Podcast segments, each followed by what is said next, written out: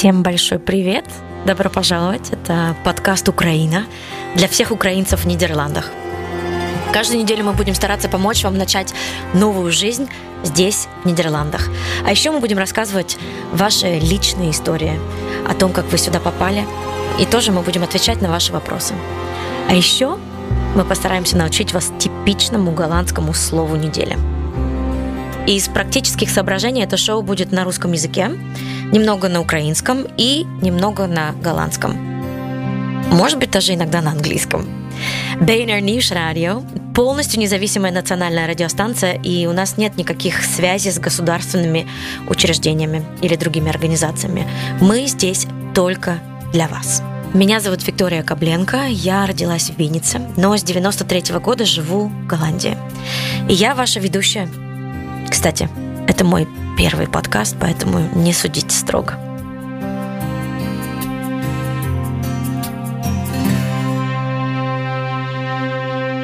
Ко мне присоединилась Юля. Юлечка, привет. Привет. Ты украинский журналист, и ты уже две недели здесь, в Нідерландах. Добро пожаловать! Е, Дякую. Так, я дуже рада, що я потрапила саме до Нідерландів, бо одного разу якось я вже відвідувала Нідерланди е, Три роки тому. Ось і так доля склалася, що мене занесло сюди жити. Е, Надіюсь, що все буде складатися кращим чином і дякую. Мы очень рады, что э, ты, как украинский журналист, э, можешь помочь нам э, с переводами. Мы будем помогать тебе и всем украинцам, которые, как и ты, попали в Нидерланды, строить новую жизнь здесь. Я уверена, что у тебя есть очень много вопросов о разных специфических голландских штучках, о которых, э, я надеюсь, мы многих людей будем учить, как здесь жить. Позже в этом выпуске ты расскажешь свою историю о том, как ты сюда добралась. Но сначала у нас будут последние новости для украинцев в Нидерландах. Маємо гарні новини. Бюрократичні кошмари позаду.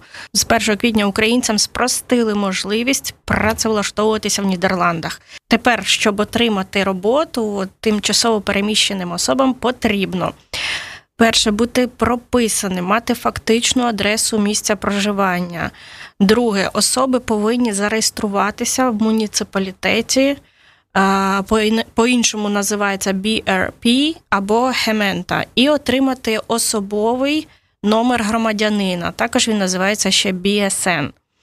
І останнє, що потрібно, щоб здобути роботу, вам необхідно відкрити банківський рахунок. Нагадаю, раніше роботодавець повинен був шукати нового підлеглого спочатку в Нідерландах, потім в країнах Європейського Союзу, а вже далі він міг обирати кандидатів з інших країн, які не входять до Європейського Союзу. Перші школи для українських дітей відчинили свої двері. Кілька сотень дітей вже розпочали заняття. Перша тимчасова школа відкрилася минулого тижня в Амстелвені. Також школи доступні в Арнем, Ейндховен, Амстердамі та Генгело. Близько третини уроків проводитимуться голландською мовою, аби діти швидше опановували мову. Також уроки проводяться українською і англійською мовами. Щоб дізнатися більше, ми будемо телефонувати директору школи і запитувати все, що нас цікавить у наступних наших епізодах. Банки разом з місцевою владою організували для українців відкриття рахунків з можливістю отримувати перекази з-за кордону.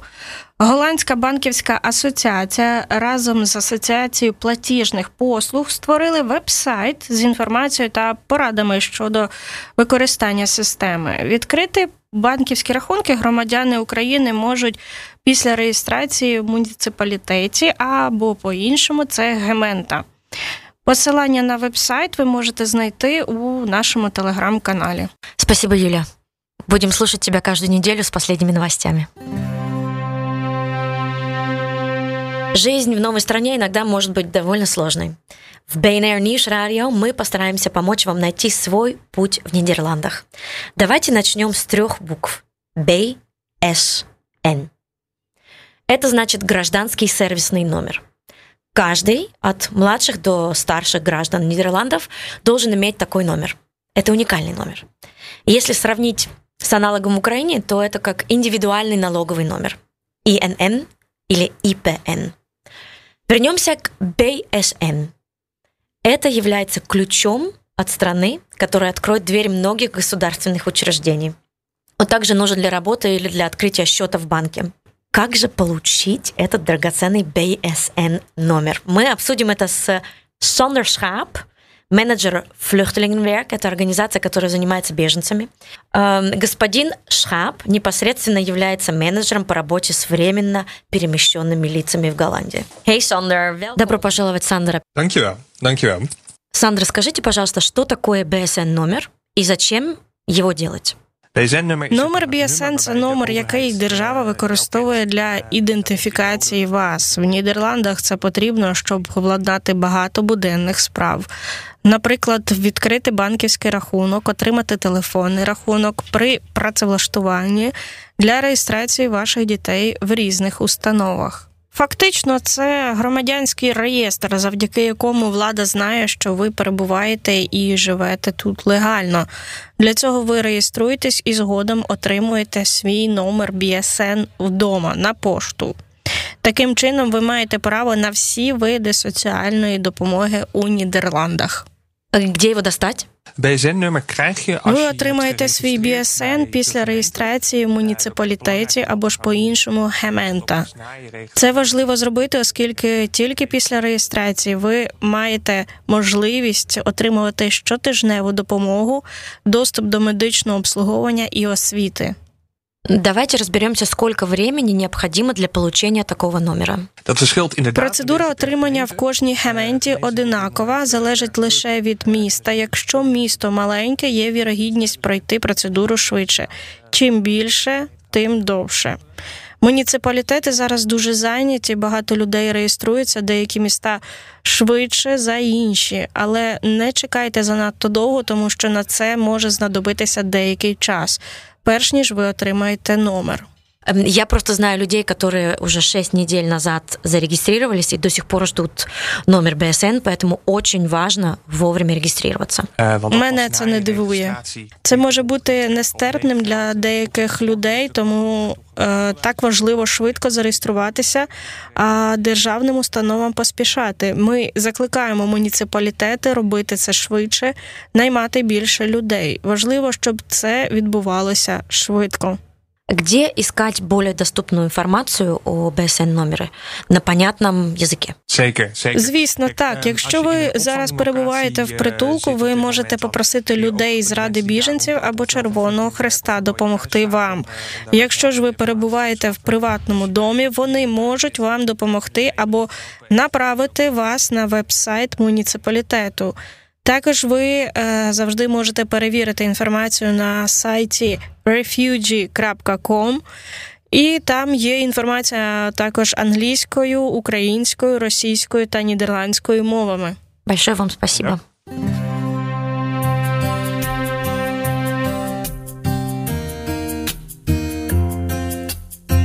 Юлечка, скажи, пожалуйста, э, сколько тебе лет, кто ты по профессии, где ты в Украине жила и э, когда ты приехала в Нидерланды? Е, мені 32 роки. В Україні я працювала випусковим режисером на новостійному телеканалі. Е, я з початку війни, 24 лютого, прокинулася близько п'ятої ранку е, в Києві, в себе вдома. Я живу сама на лівому березі. Прокинулась від того, що почула вибухи. Спочатку я не могла зрозуміти, що це таке, але після години, десь чи півтори години, е, почали з'являтися в інтернеті новини про те, що Росія веде повномасштабну війну проти України. Е, Вы каналом, э, у вас есть какой-то общий чат, в котором вы общались, и вы наверняка решали, или вам нужно вести новости в этот день, ехать на работу? Е, Так, ми е, маємо такий чат, де е, всі наші колеги, і ми почали одразу, коли перші новини з'явилися в інтернеті, ми почали говорити про те, що е, нам потрібно терміново всім їхати командою на роботу, щоб виходити в ефір не в 9 ранку, як в нас було зазвичай, а раніше. Е, Виходити в ефір і вже е, читати, показувати новини, які є. Но на тот момент, я думаю, картинок еще ни у кого не было. Как вы, как вы оповещали страну о том, что происходит? Е, зазвичай це були е, була усна е, інформація, ведучі або редактори їм кидали, що вони знаходили в інтернеті, які апдейти, або ведучі знаходили прямо з телефону, з мобільного. Вони теж шукали інформацію і і читали одразу з телефону, не з суфлеру, бо вже не було часу навіть додавати новини в суфлер саме, щоб читати їх звідти. Е, Попрацювали ми так приблизно десь до обіду в цей день. 24 числа, і е, почувши сигнал сирени про можливий авіаудар, е, наші колеги почали кричати, що всім потрібно спуститися вниз на перший поверх. Е, там був такий коридор, з в якого немає ні вікон, ні дверей, і там більш-менш безпечно, угу. щоб там перебувати. І Е, ми спустились туди на перший поверх, е, всі там були разом, і ми просиділи в цьому коридорі десь хвилин 40, допоки наші колеги почали виходити на вулицю і слухати, чи сирена досі триває, але сирена вже закінчилася. І наш головний продюсер казала, що на на цьому моменті ми всі роз'їжджаємося по домам бігом. Угу. І канал зупиняє свою призупиняє свою роботу. Угу. У тебе нет машини, ти по Києву передвигаєшся на метро, правильно? Так, я користуюся громадським транспортом, і але мої колеги, які тоді були на роботі, в кого були машини, вони забирали людей також підвозили куди могли, чи то до метро, чи когось е, саме додому. Е, мене забрали колеги і підвезли. Вони сказали, що вони їдуть до метро Контрактова, і ми приїхали до Контрактової, зайшли на станцію. Це перше, що я побачила. Коли люди сиділи з речами, з чемоданами, з рюкзаками. Скажи, а у тебе було же, прости, що перебиваю, у тебе був тривожний чемоданчик к тому времени, или ти не упаковувала? Е, Ні, я його опакувала якраз зранку, коли я збиралася на роботу. Я швидко спакувала все необхідне. Це були тільки документи, гроші, цінності і е, ноутбук я з собою взяла, бо я не не знала, не розуміла, що буде далі, куди я поїду, і взагалі чи я повернусь додому. Угу.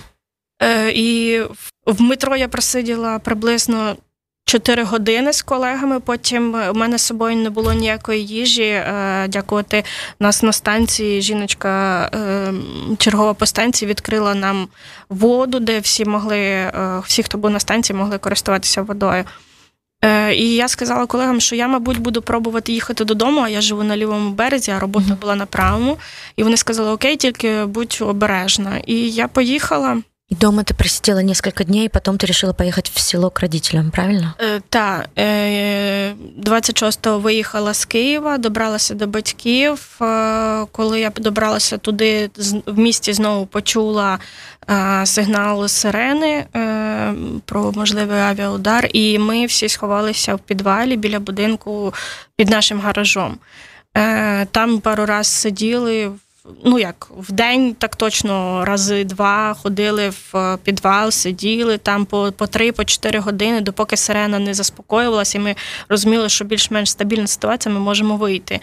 Потім ми з батьками виїхали з міста на захід України в Рівненську область, тому що там на селі живе родина, і ми перебували там деякий час. Потім моя сестра, вона щодня з початку війни е, писала мені про те, що виїжджай до мене, а вона живе за кордоном, а саме в місті Кракові, в Польщі. І вона весь час закликала мене: Давай виїжджай, давай виїжджай. І, будучи в селі на Рівненщині, е, я поговорила з батьками і сказала, що я, мабуть, буду їхати до сестри в Краків. Е, мій дядько допоміг знайти чоловіка, який займався перевезенням жінок і дітей за кордон. Е, І він забрав мене і підвіз до прикордонного пункту е, Рава-Руська, де я перейшла кордон, і мене вже прийняла польська сторона. І Це вперше е, на польській стороні я потрапила. Такой центр для біженців наверняка. Да, е, центр для біженців. Перший. Опиши, пожалуйста, что ты там увидела и как ты себя ощущала в тот момент. Я, я вижу, воспоминания этого центра тебя очень расстраиваются. Коли я приїхала туди, нас всіх реєструвала волонтер, польська жіночка, і вона записувала наші дані з паспортів і питала, куди вам далі треба їхати. Е, Я сказала їй, що мені треба буде добратися до Кракова. Вона сказала: Окей, може бути автобус сьогодні або завтра. Потім я зайшла в будівлю, здається, це була якась школа. Е, і там був типу як спортзал. Е, коли я зайшла в цей спортзал, я побачила, що там куча людей, просто тьма, море, розкладушки, матраси.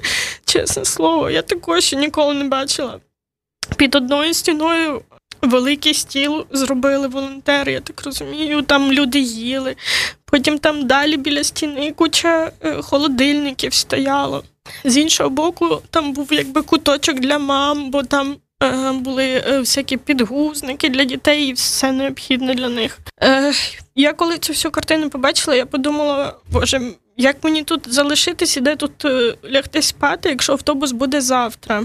Я вийшла на зв'язок з сестрою, і вона сказала: якщо автобуса не буде, ми тебе приїдемо, заберемо. Uh-huh.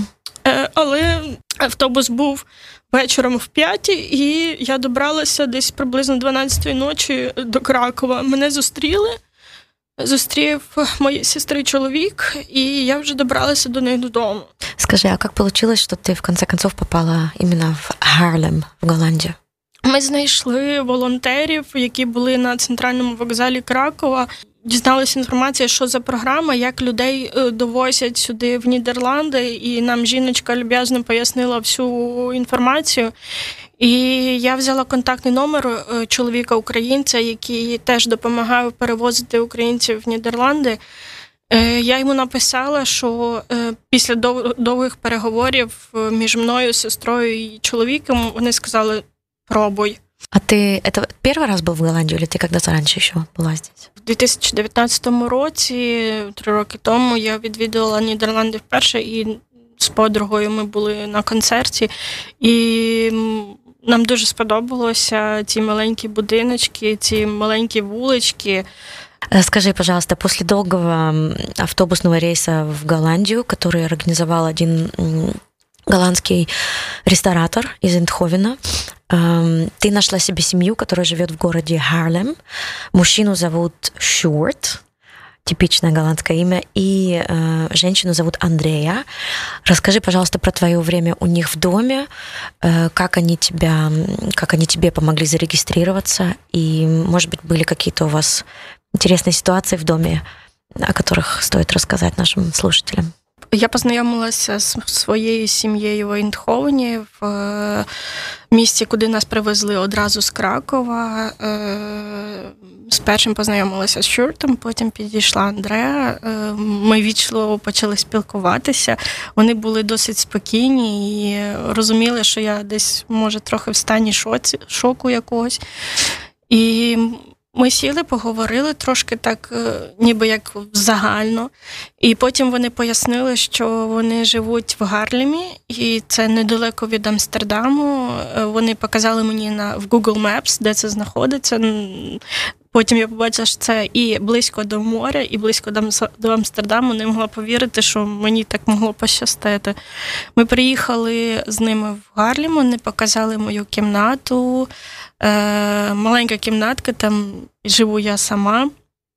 Вони навіть мені дали свій ноутбук, сказали, мабуть, тобі треба буде щось шукати чи щось дивитися якось в інтернеті, тому вони дали свій ноутбук, е, на що я подякувала.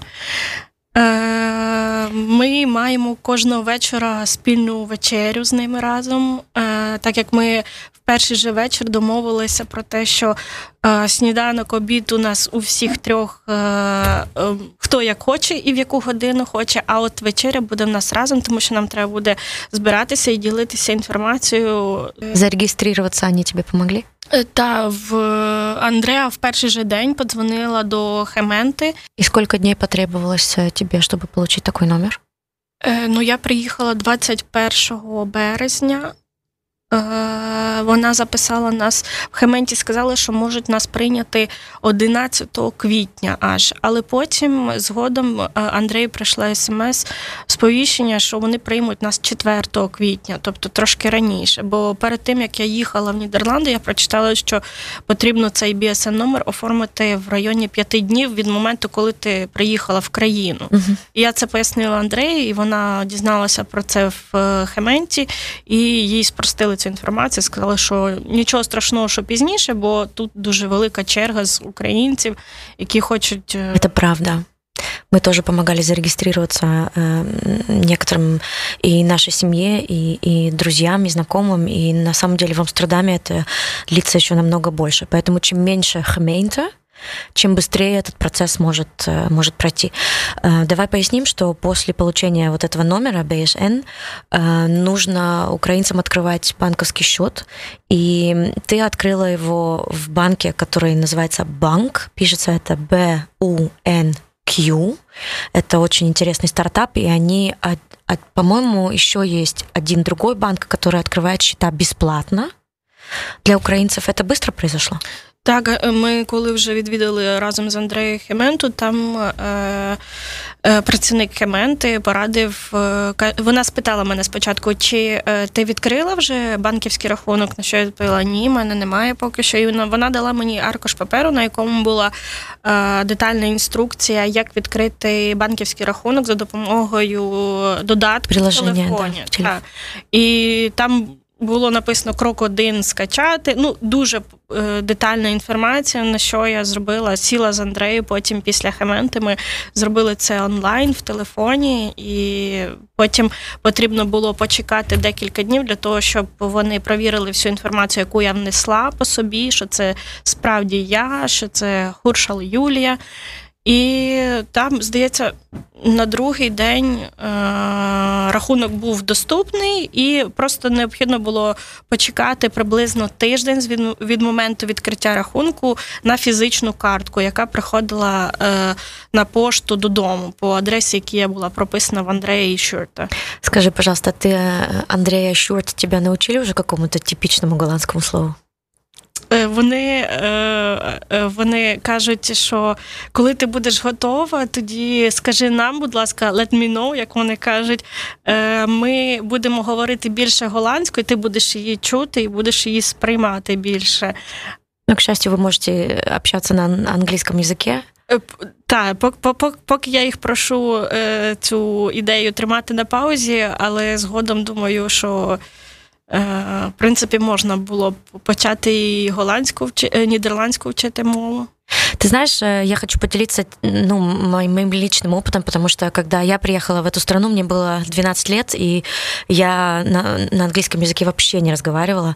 И э, мне как ребенку в школе было нужно очень быстро выучить голландский язык. Но если бы я была постарше, и как ты разговаривала английским э, э, языком на уровне, я бы, скорее всего, голландский не спешила учить, потому что все голландцы разговаривают на английском языке, и не только, они еще чуть-чуть по-немецки, чуть-чуть по-французски. Поэтому э, люди, которые владеют английским языком, я бы не спешила прям очень быстро учить голландский, но некоторые слова чтобы сродниться с людьми, которые, я считаю, очень душевно помогают беженцам. Возможно, надо. И мы будем учить наших слушателей этим словам. Юлия, расскажи, пожалуйста, про семью, которая тебя принимает. Были ли у вас уже какие-то типичные столкновения культур? Е, та була одна історія, коли ми вперше з Андреєм відвідали місцевий заклад, і е, офіціант підійшла до нас, е, спитала по нідерландськи, чи готові ми зробити замовлення. На що Андрея сказала так, вона замовила каву і спитала мене, що що я хочу. Я сказала, так, я теж буду каву. І тут офіціант офіціант звернувся до мене і спитавши, яке я хочу молоко е, коров'яче чи вівсяне. Е, Я не розібрала, що це, і сказала е, просто є. Типу, так, е, він мене знову перепитав, е, яке молоко саме, і я знову сказала: є, окей, thank you. Коротше, я не зрозуміла, що він від мене хотів, і Андреа потім посміялася, пояснила цю всю ситуацію, що він питав саме обери, яке ти хочеш молоко. А я просто відповідала так, дякую. Я думаю, таких историй, таких lost in translation ситуаций у меня тоже есть миллион за последние 30 лет проживания в Голландии. Ну что, спасибо. Вот такие истории, такими историями мы будем с вами делиться, дорогие слушатели. Э, надо сказать, что да, эмоционально даже мне, мне тяжело слушать. Я могу представить, как тебе, как тебе тяжело это было переживать. Вы, наверное, уже заметили, что голландский может быть забавным языком. Скажу это мягко. У него очень странные звуки и довольно удивительные выражения. Наше шоу слишком короткое, чтобы научить вас всему языку, но каждую неделю Олаф Кунш, один из известных журналистов в Нидерландах, будет делиться с вами типичным голландским словом. Олаф много лет работает корреспондентом в России, он очень хорошо знает Украину, и сейчас он живет в Стамбуле. Мы уверены, что его слова недели пригодятся вам в разговорах с местными жителями. На этой неделе слово «фитс» – велосипед. Доброго ранка, дорогие друзья. Меня зовут Олаф Кунс. Я журналист и писатель, и мы с вами будем учить нидерландский язык. Ну, то есть пару важных слов. Сегодня первое слово – это «фиц» – велосипед. Ну и как вы, наверное, уже обнаруживали, велосипеды в Голландии повсюду. Их можно брать в аренду, ну или спросить у друзьях, у знакомых. В нашей стране больше велосипедов, чем жителей. Точнее, жителей в Голландии 17 миллионов, а велосипедов 23 миллиона. Фицы – это катается на велосипедах. И тут важный момент. Мы не просто так катаемся. Фиц – это средство транспорта. Самый полезный, удобный, ну и самый быстрый способ передвигаться в городе. В магазин – на велосипеде, op de fiets. В школу – op de fiets. К друзьям – op de fiets. Если вы еще не попробовали, попробуйте обязательно. Фице – это не страшно, это прекрасно. До побачення!